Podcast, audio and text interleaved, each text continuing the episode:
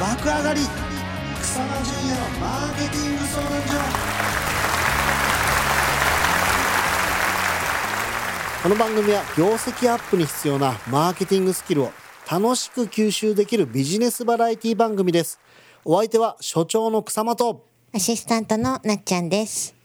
今日は17日の海の日。はいと海いのうこ日とですでねはい。はいで、ちょっと今週、沖縄の那覇、旅行に行くんですけど。おおめっちゃいいじゃないですか、はい。草間所長よく行かれてるので、あ沖縄ねはいはいはいはい、 はい、何かおすすめスポットとかあれば。おすすめスポットまあマーケティングの番組なので ねおすすめスポットあるんですけども、はいあのね僕やっぱヤギ汁とあとヤギの刺身はいがめちゃめちゃ美味しい一人でおばちゃんがやってる小さなお店があるんだけれども、へえ。もうそこ教えてもらったらそこに毎回毎回行くのよ。そんなに美味しいんですかめちゃめちゃ美味しいんだようねんでなんかこううんと大きいわけじゃなくて本当に一人でやってるんだけれども、はいそのおばちゃんが、んあのすごいいい感じでね、はい何食べるって言ってこうヤギの刺身出してくれたり、ヤギ汁出してくれたりとか、なんかそういう雰囲気ってさ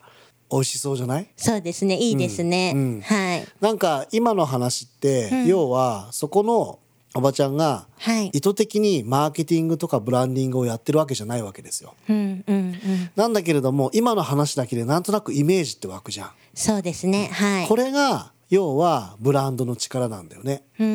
ん。ブランドって別に意図的にやらなくてもブランドイメージは出来上がっていくわけですよ。うんなんだけれどもより多くの人たちにより強い魅力としてやっていくためには、やっぱりブランディングとかマーケティングが必要になってくるわけですよ。うんうん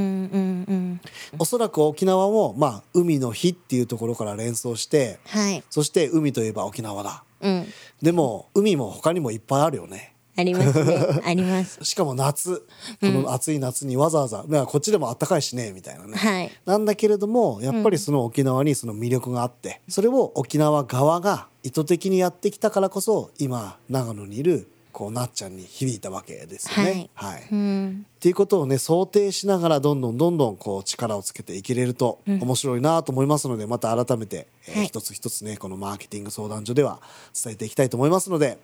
というところで時間になりましたがなっちゃんいつものあれをお願いします。はい。爆上がり草間淳也のマーケティング相談所の番組ブログにもアクセスしてみてください。カタカナで草間淳也スペースマーケティングです。最高か